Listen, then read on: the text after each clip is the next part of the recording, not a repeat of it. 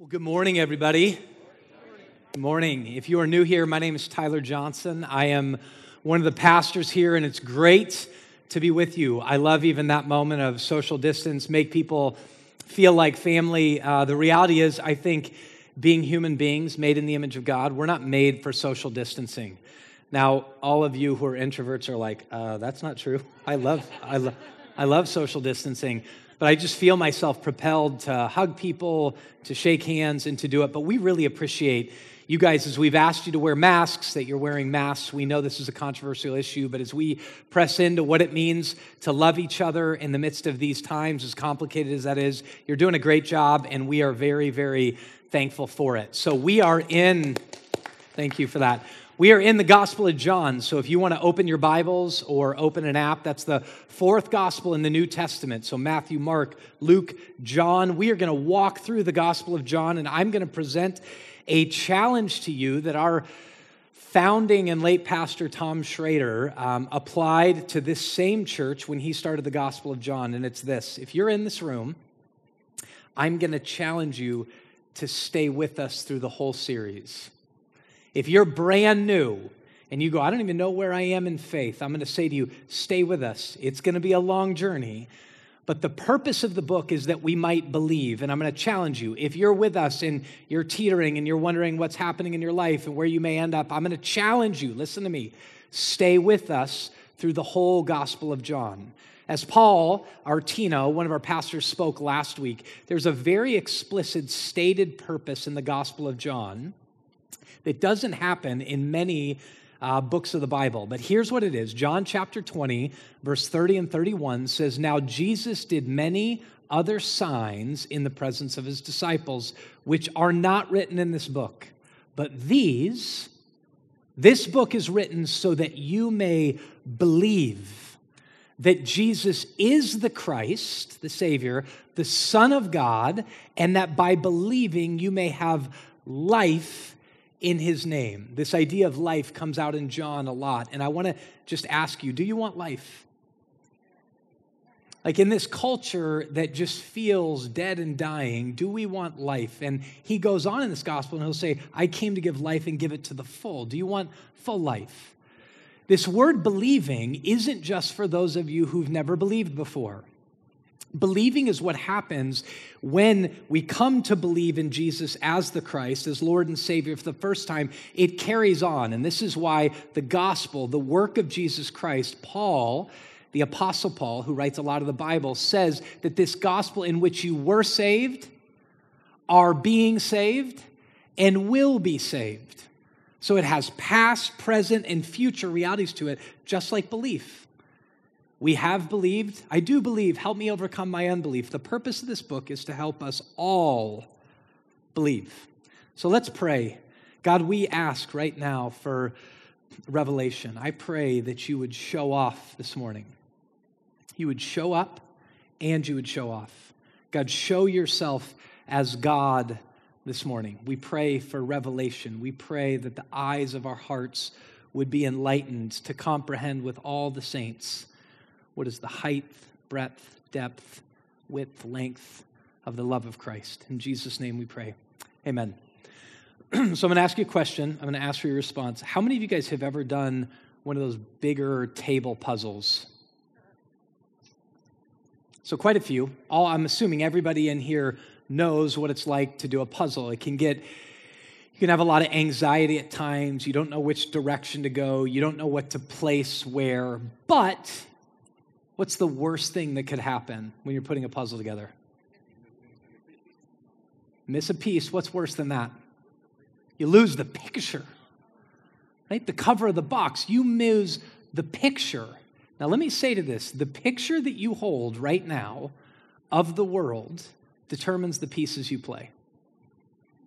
The picture you have of the Bible, when you approach it, determines how you read the Bible. So the question is, do you even have the right picture? Can I get an amen? A lot of life right now feels like a puzzle. Can I get an amen? Amen. Does life feel like a puzzle? Like, what pieces do we play?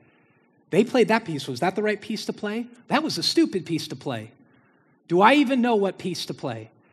Well, you got to get the whole picture. And before we approach the Gospel of John with the purpose of us actually living out the word, actually following Jesus, we have to have the right picture. This morning, I'm not going to present the whole picture, but I'm going to say when you see a picture, you look and you go, well, on this backdrop of this whole scene, here are these major components of this picture.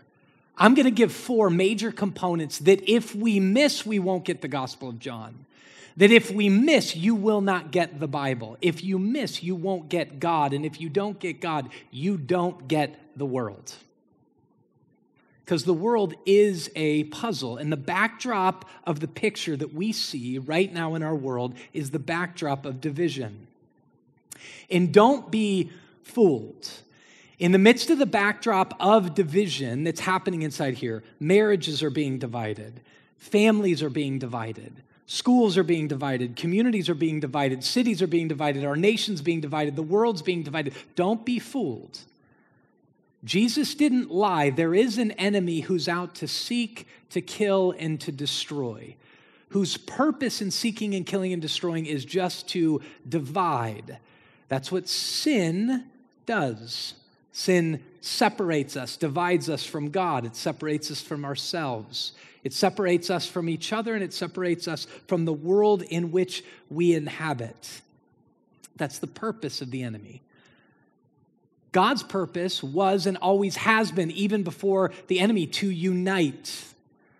The nature of sin is anti-love. The character of the enemy is destruction and division. The character and nature of God is love and unity. So we look in the backdrop right now of division in our world. We see these major components. The first piece we play in understanding the Gospel of John, the Bible, God, and the world is this: Jesus is God. Jesus is God. This major piece that we play is Jesus is God. This gospel begins in chapter 1. We're going to look at this passage in more detail next week with this statement. In the beginning was the Word, and the Word was with God, and the Word was God. Stop. You may have some people who show up to your house with different translations of the Bible. I don't have the time to go through it all, but this is a key phrase, and you're going to see in a minute. And the Word was God. The Word, as you play out chapter 1 in the Gospel of John, is Jesus. In the beginning was the Word was with God, the Word was God. Jesus is God. The passage moves on. He was in the beginning with God. All things were made through him. Without him was not anything made that was made. Now stop. We will say, as will many historic religions, that God is the creator. This passage is saying God is the creator, and Jesus spoke the world into existence. And in him, Jesus was life, and that life was the light of men. In a culture of death, do we want life? In a culture of darkness, do we want light? The light shines in the darkness, and the darkness has not overcome it. Jesus is God is this first piece that we must play. I want to break that phrase down for a minute. It sounds very familiar to many people who might have grown up in the church or to many people that understand Christianity, but Jesus is God. You say it like this when you understand the whole teaching of the Bible and the New Testament. What Jesus himself said is that God is like Jesus. You want to know what God's like?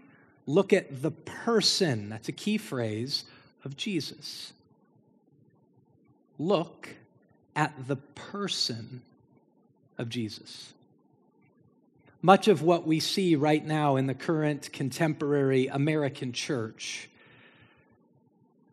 you're forced to step back and look at what's happening in the church and go, have we missed the person of Jesus? Have we actually slowed down long enough to look at his 33 years in Matthew, Mark, Luke, and John to understand what God is really like?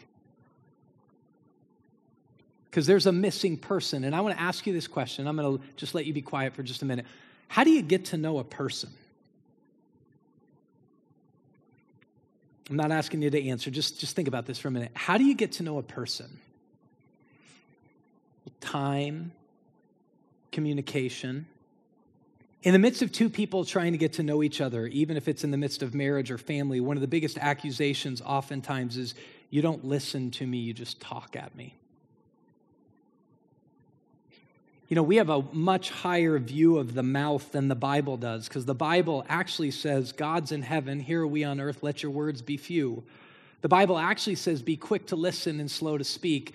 We think all the time about ministry as a mechanism of the mouth, of which it is, but there's equally as powerful a part of the body that serves, loves God, and loves neighbor, and it's the ministry of the ear. When you slow down to get to know a person, the person of Jesus, you got to slow down and you got to spend time with him. You got to listen to him. You got to use your eyes and watch him. You'll be astounded as you do. You slow down like you do when you get to know a person. You begin to see their mannerisms, and at times it makes you laugh. At other times it makes you wonder. At other points it's massively frustrating. Right? This is what it is to get to know a person. I was challenged one time with someone asking me the question, do you know the cadences of Jesus? And I had to stop and go, what does the word cadences mean? Like his rhythms. Why does he do this and not that? Why does he say this there and not there? This is a challenge to us all to say, let's slow down together in this study in the Gospel of John and in other presenting opportunities that will present themselves to us, and let's get to know Jesus, because Jesus is God. That statement, then, God, is this statement of authority. Like there could be no name, no title, no position, no reality thicker than God, right? Even if you're in this room and you aren't a believer and you go, if there's a God, God holds authority. In the whole history of the religions of the world, God creates the universe. The Bible is very clear that God created the universe and upholds it by the word of his power. There is a delineation in the statement, Jesus is God. The Jews, all throughout the Old Testament, were to state every single day, the Lord our God, the Lord is one, which was a statement that there is no other. Yahweh is God and there is no other God. Our statement where we stand, Jesus is God, is a delineating statement. It was then. You know, when you read the Gospels, you see there's all these different kinds of people. There's these religious people, the Pharisees, and there's a religious group called the Sadducees. They hated each other, but Jesus frustrated the snot out of both groups. The one thing they could unite on was the statement, Jesus is not God. Jesus walks in to different ideologies, right? The zealots are frustrated with Jesus because of what he's preaching in the Sermon on the Mount. Then there's the Epicureans who are saying, eat, drink, and be merry, for tomorrow you die, just live it up. He frustrates them. And then there's the Stoics, and he frustrates them. It was true then, and it's true now. The statement of Jesus is Lord, this piece to make sense of the puzzle, is a delineating statement. The statement Jesus is God delineates us from every other world religion. Muslims do not believe Jesus is God. Jews do not believe Jesus is God. Hindus don't. Sikhs don't. Buddhists don't believe Jesus is God. Then you get into people who actually claim the name of Jesus. Mormons do not believe Jesus is God. I have massive respect. I have incredible friends that are Muslims, that are Buddhists, that are Mormons. They don't believe Jesus is God. This is a line of delineation. The statement Jesus is God doesn't just delineate us from every other stated religion, it delineates us from every other functional religion. Folks, if you study the nature of what a religion is, the nature of trust and the nature of belief, the fact is our political parties have become religions. There are stats right now that say there are Christians, many of them, far too many of them, that say, I would rather have my child, I would be more comfortable with my child marrying somebody of an opposite faith or no faith than of the opposite political party. Folks, if you're a Christian, that's blasphemy. That's absolute blasphemy. Political parties are clear places where people are placing their hope and trust of what's going to renew and revive the world. The statement, Jesus is God, is a statement. The only thing that will renew and revive our world is Jesus, is God, and Jesus is God. There are political ideologies that are moving up, political movements, and political cults that are rising up. You see signs of them everywhere. There's the signs everywhere, and you see them, and it's creating a lot of controversy. Black Lives Matter. Let me tell you this, as we follow the statement, if we follow the truth and believe Jesus is God, we will forever, as a church, affirm the three words Black Lives Matter, because Black Lives Matter. At the same time,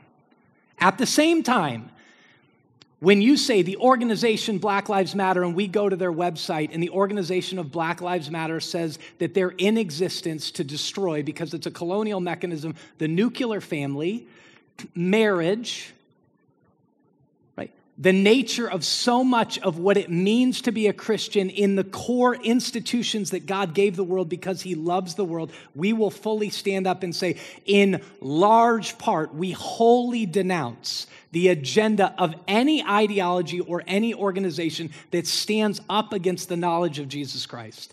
Folks, listen to me. That is not hard to do those both things. That's not hard to do. It is not hard to stand up and go, when Jesus is God, I will forever affirm these three words. And when I look at an organization, say no. The same thing with the rise of political cults. There are the rise of these political cults right now that are placing confidence in like a man named Q, a reality of the takedown of an Illuminati. Some trust in horses, some trust in chariots, some trust in guns, some trust in gold. Even in the end, if loving our neighbor is putting on a mask and socially distancing, the truth of the matter is I don't trust the renewal of our world or the revival of our world to a president, to an organization, whether it's a health organization, to a political movement, to the rise of a political cult. When you stand on the fundamental principle, Jesus is God, it means you bow the knee to Jesus and to nothing else.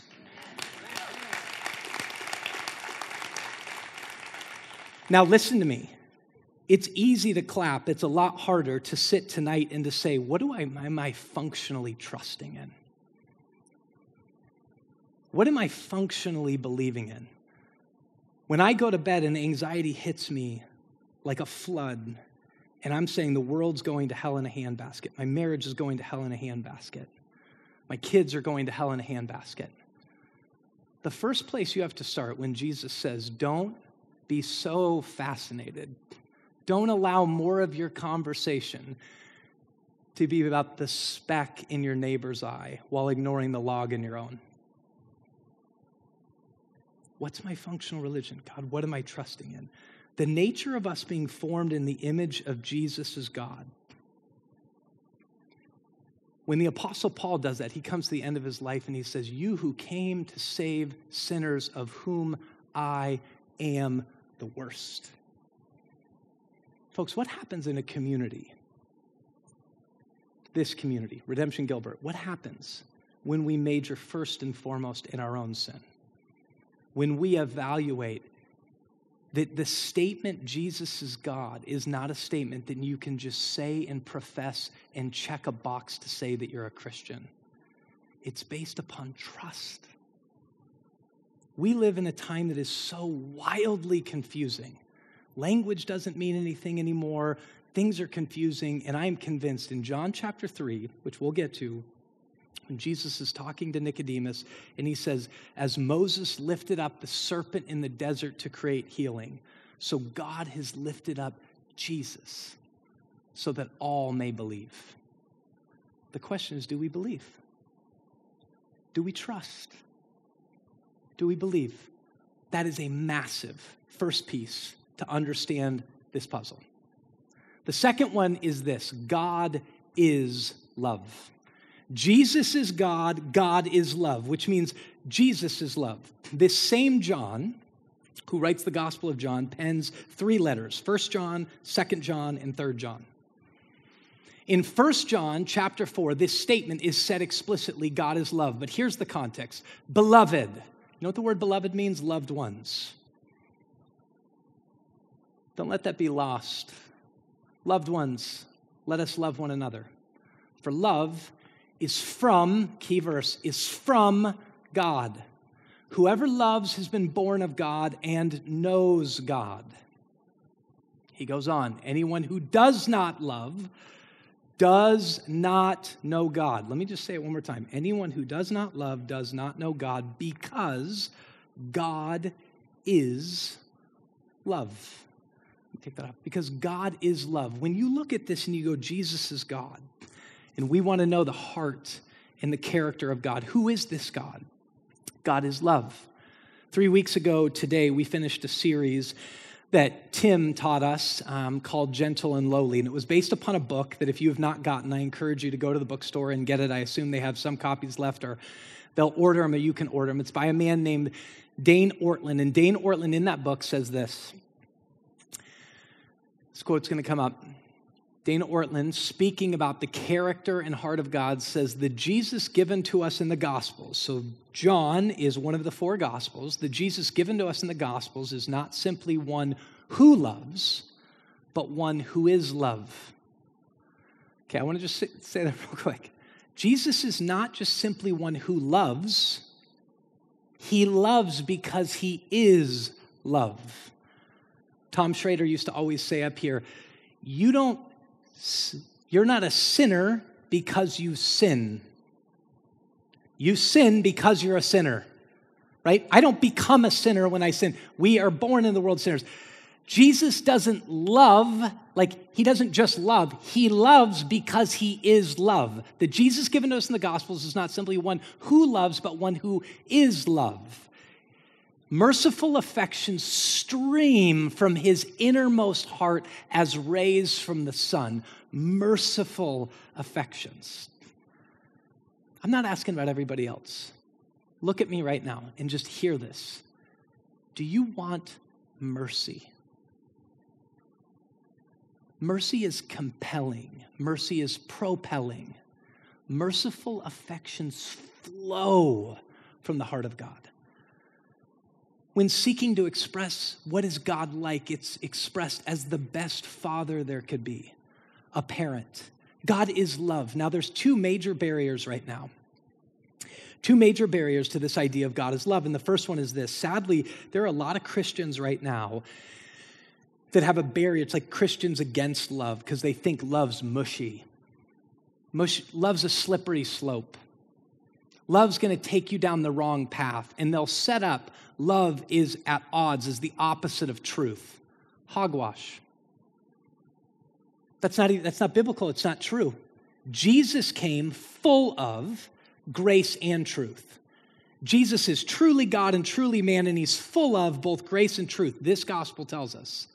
So love is full of grace and truth. When we talk about love, we don't lose truth.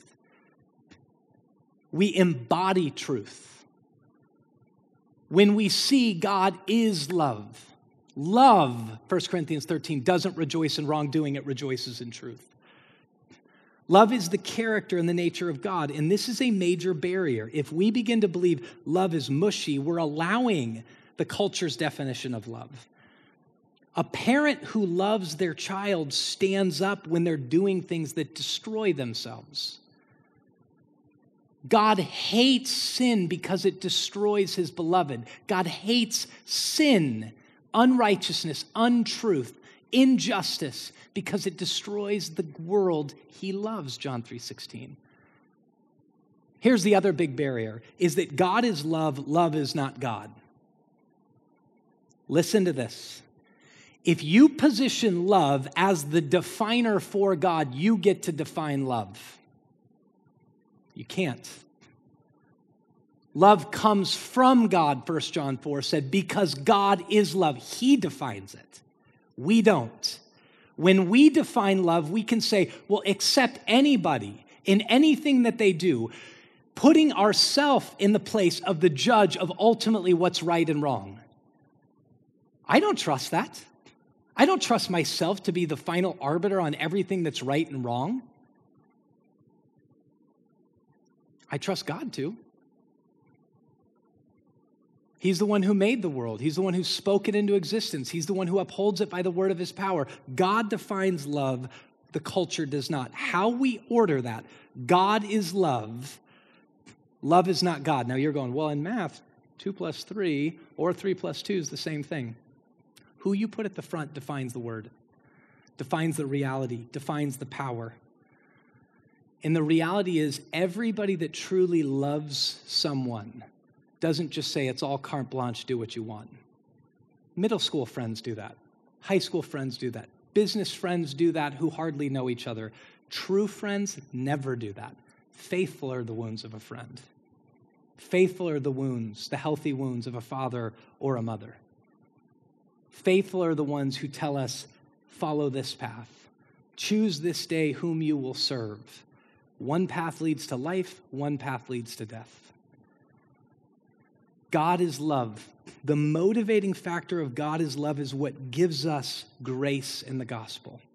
The heart of God sees a creation that he has made and us as human beings going astray, creating the problem through sin. And he says, I'm not just going to leave them to their own ways. For God so loved the world, John 3:16. For God so loved the world that he gave his only begotten son, that whosoever, the purpose of the book, believe shall not experience death, perishing, but have everlasting, what's the word? Life. Folks, we live in a picture right now where it feels like everything's perishing. But God is love, and God so loved the world that he gave his only begotten son, that whosoever believe. 1 John 4 says, in this is love. Not that we began love. This is that passage, 1 John 7, 8. So that when it gets to 10, he says, in this is love. Not that we loved God. Love doesn't start with us. Love begins with God, because God is love. In this is love. Not that we loved God, but that he loved us and sent his son to be the propitiation for our sins. That word propitiation means all of God's hatred because of his love against sin for destroying his beloved. And when you realize sin doesn't just come out us from the outside, which it does, it flows out of us from the inside. So God's propitiation is against the sin that's coming at you from the outside and the sin that's within you from the inside. And he says, I'll take that upon myself because I so love you and the world that he gives his son to be the propitiation for our sins. Verse 11, beloved, if God so loved us, we also ought to love one another. So the first major piece is Jesus is God. The second major piece to make sense of this puzzle is God is love. The third one is we are called to love as God loved. We are called to love as God loved. This is actually somewhat, in the grand scheme of things, new to me because oftentimes I would just say, hey, the great commandment is love God with all your everything. Jesus said this, and to love your neighbor as yourself. But the progression of the New Testament isn't just love your neighbor as yourself. It's love your neighbor the way Christ loved us. How did Christ love us? At death to himself. How did Christ love us? He who is rich became poor for our sake, so that through his poverty we might become rich. Real rich, not money monetarily rich, rich in life, rich in light, rich in love. So God left his positions of privilege, of place, and entered into a world of sin and darkness on our behalf. And he says, beloved, as he loved us, so we also ought to love one another. The John that pens that in 1 John 4, the John that pens the gospel we're beginning to go through, the Gospel of John. At the end of his life, there's a 4th century historian named Jerome, and he tells the story that when John was so old and so frail and yet a hero, but he couldn't walk, that he still wanted to participate in the life of the believing community of Christians. And so they gathered up these group of people who would pick him up, and every time they picked him up, he'd groan because his body hurt so bad. And as they picked him up, even before they picked him up, he'd just say this phrase. He'd say, beloved children, love one another. Beloved children, love one another. And they said that as they'd pick him up, they'd walk a little bit longer and he'd look around with his eyes and he'd say, beloved children, love one another. And he'd do it every time. And then as they got to the gathering and they crossed the threshold of the gathering, they said he'd pick up steam. Beloved children, love one another. Beloved children, love one another. Let me stop real quick and just remind you, this is the Apostle John. So he had done it so much for so long that finally there was a level of frustration, like, why does the guy say the same thing all the time? It's John. He could tell us all kinds of things. And this is all he says. And they're like, this is all he would say. So finally they get frustrated and they go, John, why do you always say that? And his answer was, because, beloved, if you do this, you do everything. You go, that's interesting. That's what the Bible says. Like, love is the fulfillment of the law. Paul in the book of Galatians, the only thing that counts for anything is faith working itself through love. Paul to the Corinthians, faith, hope, and love, the greatest of these is love. Love is the fulfillment of everything God said. So the question to us, what are we trusting? Who are we believing? How are we loving? Ultimately, how are we loving? Because here's the reality, folks. We're in a church that in some ways is confusing to a lot of people. We are conservatively orthodox at every single level. But because Jesus is God, we're taking his word really seriously, to be in the world and to not be of it, to love people who are not like us. We are not perfect. And when we slip and fall, we are thanking God that this Jesus who's God and is Lord is also a Savior and he picks us up. But I'm telling you, in my position, there's nothing that's clearer to me. There's nothing that's clearer to the leaders of this church and the leaders of Redemption than we will stand before the face of God in a judgment. If we look at our Bibles, judgment that is judged through the lens of how did we love God with all of our everything and how did we love as he loved us. We are very aware of that. But as we seek to be in the world, we're very aware, and it's happening. People are accusing us of things that are lies. People are saying things about us that are gossip. And here's the truth, and it doesn't get us off the hook for anything. Hold us to the scriptures. Hold us to the word of God. Hold us to the reality that Jesus is God. His word is true. His language and his character is love, and he's called us to love our neighbors as ourselves. But the truth of the matter is, grace levels us. The truth of the matter is, love levels us. In Galatians chapter 6, in the Message version, which I love, if you study why Eugene Peterson wrote the Message and began to translate this for his own church, as he came to this conclusion that his congregation, who'd been so familiar with the Bible, needed the Bible translated into American, because they could read it and blow it off. In Galatians 6, he says this, "Don't be misled. No one makes a fool of God. What a person plants, he will harvest. The person who plants selfishness, ignoring the needs of others, ignoring God, ! Harvests a crop of weeds. And he'll have to show for his life is weeds. But the one who plants in response to God, letting God's Spirit do the growth work in him, harvests a crop of real life, eternal life. So let's not allow ourselves to get fatigued doing good. At the right time, we will harvest a good crop. It's coming. At the right time, we will harvest a good crop if we don't give up and we don't quit. Right now, therefore, every time we get the chance, let us work for the benefit of all, starting with those who are closest to us in the community of faith." Folks, imagine with me for a moment, what would it look like if we were actually a people, if you were actually a family, if you actually had a marriage, if we actually were a church that considered the needs of others as more significant than our own? Just imagine with me for a moment what that witness, what that picture could look like to all of those who are around us. What would it look like to be quick to listen and slow to speak? What would it look like to sacrifice a lot of the stuff we have in our time, in our resources, in our energy to sit with people and love people? What would it look like to say their needs in our community are our needs in our community? Because they are needs out there, their needs in here. Just imagine for a minute and then say this to me. Would you desire a world and a community that look like that?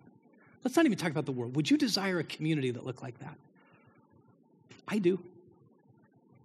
And here's the reality. When love gets revealed at the proximate level, like Galatians 6 just said, it's so revealed, love those who are close to you. And I feel like an utter failure even in my own home. I go, God, I need help. And this is why in this Gospel of John chapter 16, we're going to get to this point where Jesus says, it's better for you that I go. And here's the last piece. We need powerful help.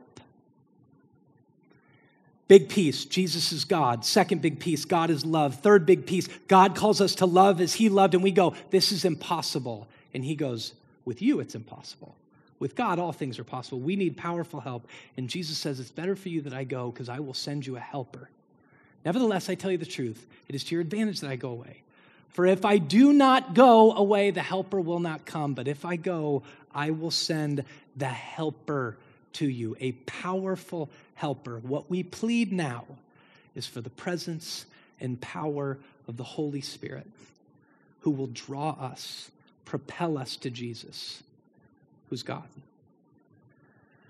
So right now you have this cup and this bread, and we're going to take this right now, pleading with God to show up and show off as we prayed, to ask.